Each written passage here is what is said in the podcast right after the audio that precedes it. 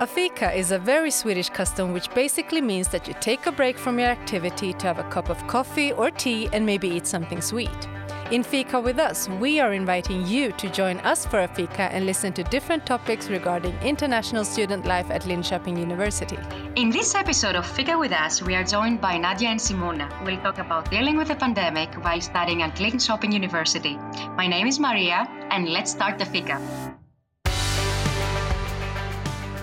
Nadia and Simona. I have prepared some questions for you, and I'm excited to hear your opinion. Let's take them one by one, and I will be giving you both the time to answer them. So, my first question is What is the policy in Sweden in general from last year until recently? Could you explain to us a bit more about the official recommendations and the personal responsibility? Nadia? Well, uh, I can say that before uh, I still have my class online and we also have a recommendation to keep distance each other which is is very good. Uh, but recently we have more restricted especially in public transportation and also limit people at least in the store. And for my study itself which is its outdoor program uh, we start to do it online. Oh that's very interesting. Thank you nadia. And what do you think simona well, I've actually been in Sweden uh, a little longer than Nadia. This is my second year here at Linköping University. And so I was in Sweden uh, for the entire duration of the pandemic. And I witnessed kind of changes from a governmental perspective on the uh, degree to which these recommendations were um, imposed or uh, given to the population. So, definitely, uh, we are now in a phase of a higher uh, severity of the pandemic where the recommendations are of a kind of tougher nature. So, for instance, some regions in Sweden have uh, asked to put a face mask on transportation at all times. Here in Östergötland, we've been asked for a period of time to use them during rush hours onto public transport. But I think the key point about living in Sweden during a pandemic is the fact that, like other countries, we've never been given uh, a full lockdown or um, obligations to conduct in a certain way, to behave in a certain way. And I think it also highlights the fact that uh, uh, when it comes to recommendations, it's up to you to follow them. Technically, you should, uh, but you're not going to be fined if you don't.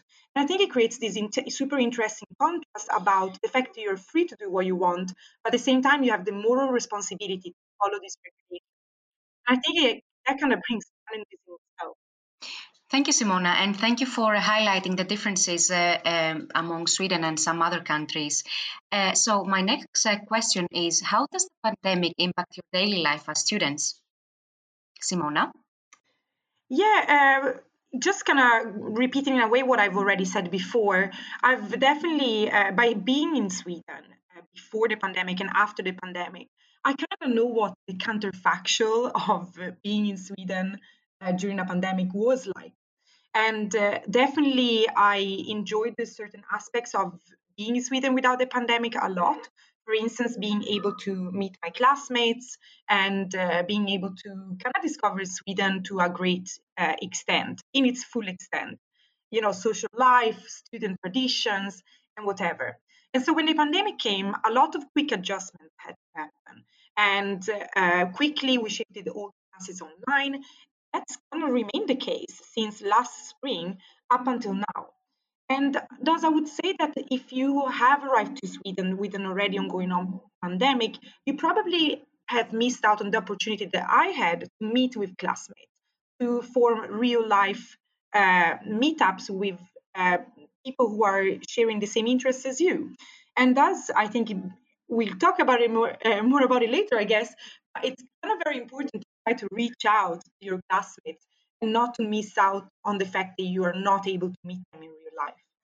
Thank you, Simona, for your elaborate answer. And how about you, Nadia? What do you think? Well, uh, I will start uh, with my uh, condition. Like, uh, I just start my uh, program, which is its outdoor and uh, sustainability education. start from last year on August. So I come when it's already start a pandemic. So I can say that it's a little bit different with Simona, what I feel um, with the any condition that changed uh, between August until now. Uh, but yeah, my program now it start to be online almost like 90%. So it's quite hard for me to really learn about outdoor education when we need to do it online. And then I can say that I really need to change my routine. And in the beginning, it's very hard because I usually just go out with my friends uh, in my program and we have seminar outdoor. And now we need to do it everything by online.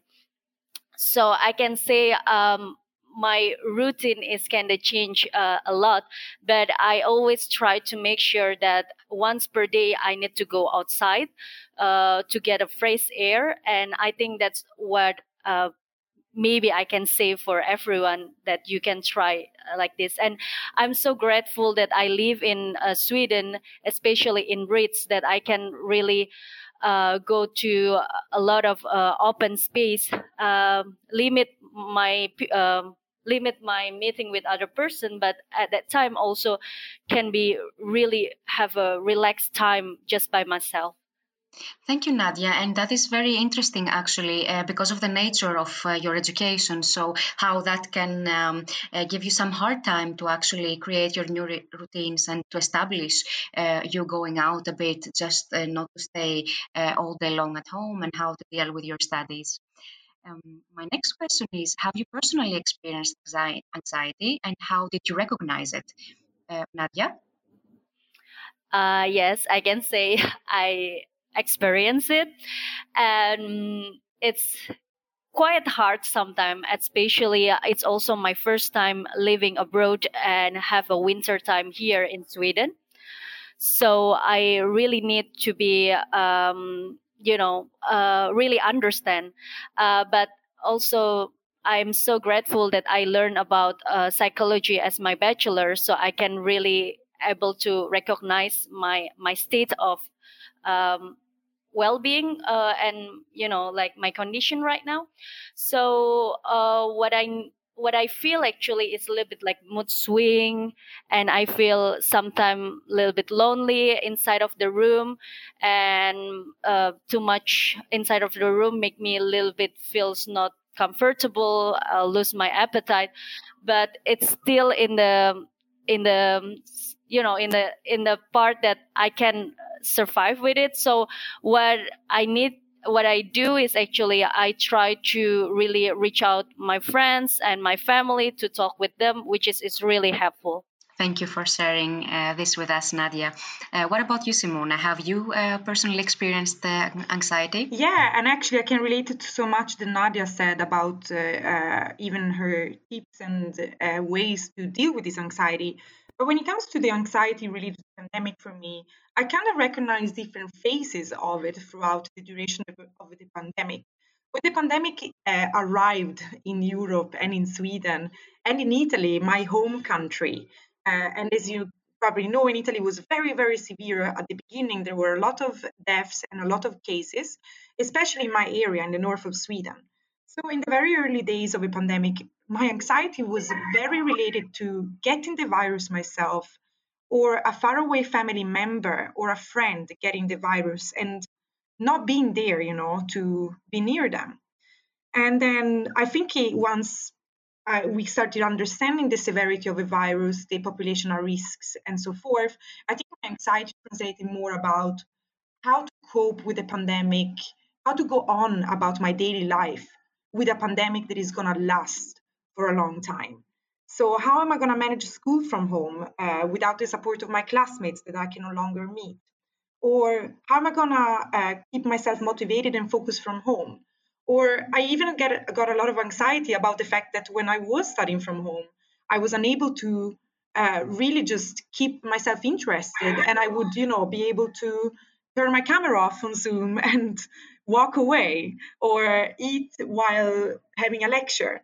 So I guess like that was one part, and then kind of uh, what Nadia said as well. Uh, this year, uh, after the pandemic has been running now for a long while, it was more about winter. It's Like, what am I gonna do with my time and with myself uh, during this dark winter while a pandemic prevents me from healing this darkness through going out and meeting people and so forth.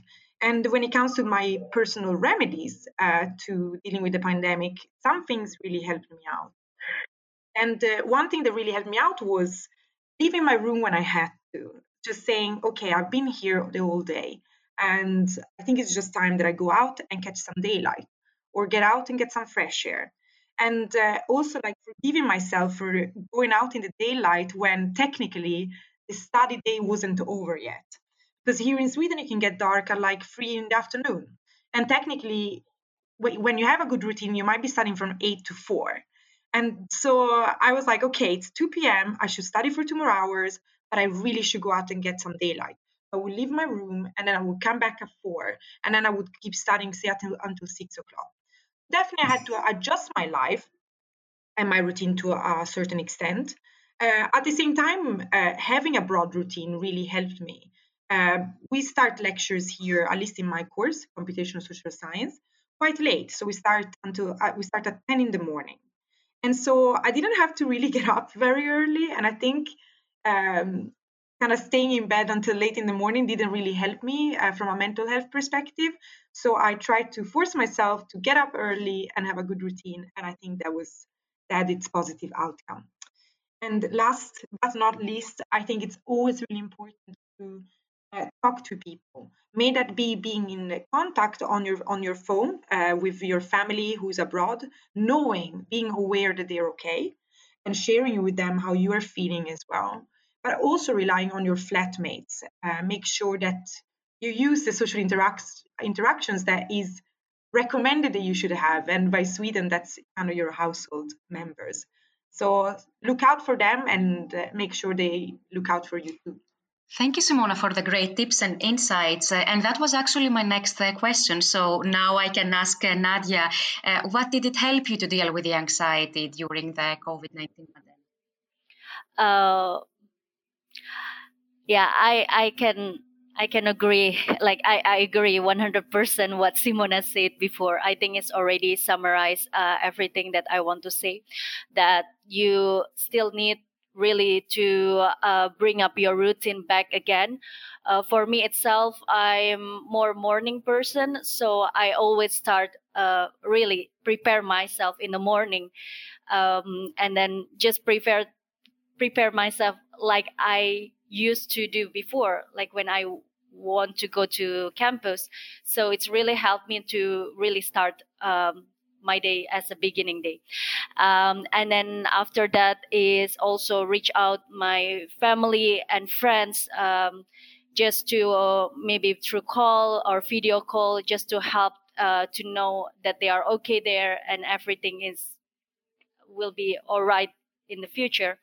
And then also um, like simona said before with my corridor friends we start to have it more um, routine together like watching movie uh, at night and something like that.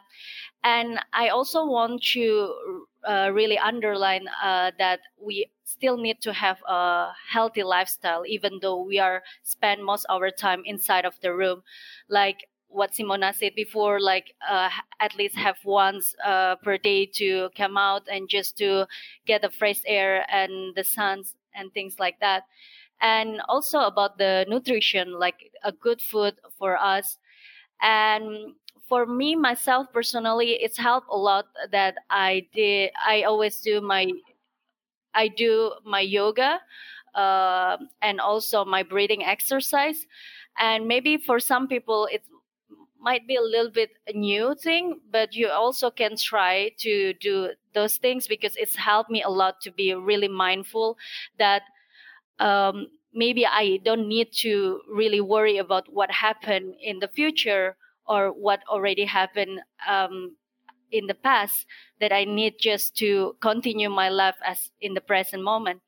And I can say one last is uh, limit uh, social media because sometimes I mean limit is more to be really critical about it and not really uh, read it all the news that probably can even make you hard to um, continue uh, your daily life. Great. Thank you very much, Nadia, for the tips. And how about you, Simona? Do you have any final comments or tips that you could suggest to us? Yeah, actually, I would like to just build upon what Nadia just said now. She touched upon two uh, points that uh, I thought of myself. One is uh, the fact that uh, reading the news is a huge source of anxiety. It has been, at least for me, for the entire duration of a pandemic. We, you know, we read about people uh, sadly passing away and numbers of cases rising worldwide, struggles in uh, spreading the vaccination uh, around the world. And so uh, that definitely is like a huge source of stress and at the same time you want to keep up with it with the news so it's a big dilemma i have how much time to spend reading the news and actually the solution that i found to that problem was what kind of what nadia just said about being mindful and being in the pro, in in the, in the present moment. And breathing exercises i think are such a, a great way to just calm down and look inside and just I, i'm not sure even how to describe it. It's but to summarize essentially i'm finding that we're kind of going back to the simple things the simple things are the things that help you cope best with moments of uh, struggle and difficulty. One exercise that I also tried to do beyond breathing was to try to analyze my thoughts, kind of stemming from cognitive behavioral uh, therapy or like just cognitive behavioral tricks. Look at my thoughts and go like, okay, the thought that I just had had a bit of a negative nature. Like, I'm definitely gonna not be able to concentrate during this lecture and I'm gonna feel my cords take that thought and kind of twist it and turn it around into a positive uh, light. And say for instance today i'm going to concentrate on my lecture and i'm going to be really enjoying it and i'm going to have a great one. So kind of like yeah mentally train uh, to basically uh, put yourself in the best position in the best mental position to deal with the pandemic and as i said i think a lot of it comes from the simple things like reading nutrition sleeping, um, and yeah, a bit of mindfulness. I feel a lot of the time by being in Sweden, uh, in a country that has not been impacted uh, perhaps the most severely when it comes to the pandemic, or even the fact that I'm a young woman uh, during this pandemic. So, and I'm not a, a, in within a risk group. I think makes me quite of a lucky person. Uh, meaning that I think there are people in the world that are more entitled to feel worried about the risk of contracting the virus or that are in generally more stressful position than mine because perhaps they're in a lockdown because perhaps they lost a family member and whatnot during these hard times. But i think it's very important to be able to say that it's okay to not be okay even when your circumstances seem to not justify your case compared to most others i think it's just really I think you just need to be kind of open about your feelings and accept the fact that you're sad, that you're down, no matter what your circumstances are. So I want to uh, maybe put more um, about what Simona said before that. Um, yeah, recognize about your feeling.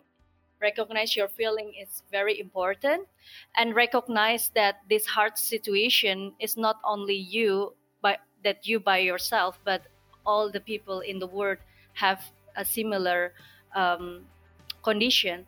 So anytime that you feel lonely and you really need somebody, then asking for mental health support, uh, maybe for expertise, is also a very good option. And I really recommend um, with that. Great, very inspiring. I personally think that remaining patient and positive is the best approach to such a difficult period of time that we are dealing with, and we just have to wait and see what happens next. So, thank you both, uh, Nadia and Simona, uh, for being here and for answering all these questions for us. You have listened to Fika with us with me, Maria, and this episode guests, Nadia and Simona. Don't forget to follow Linköping University on Instagram and Facebook. We hope you enjoyed today's talk and that you join us for a Fika again.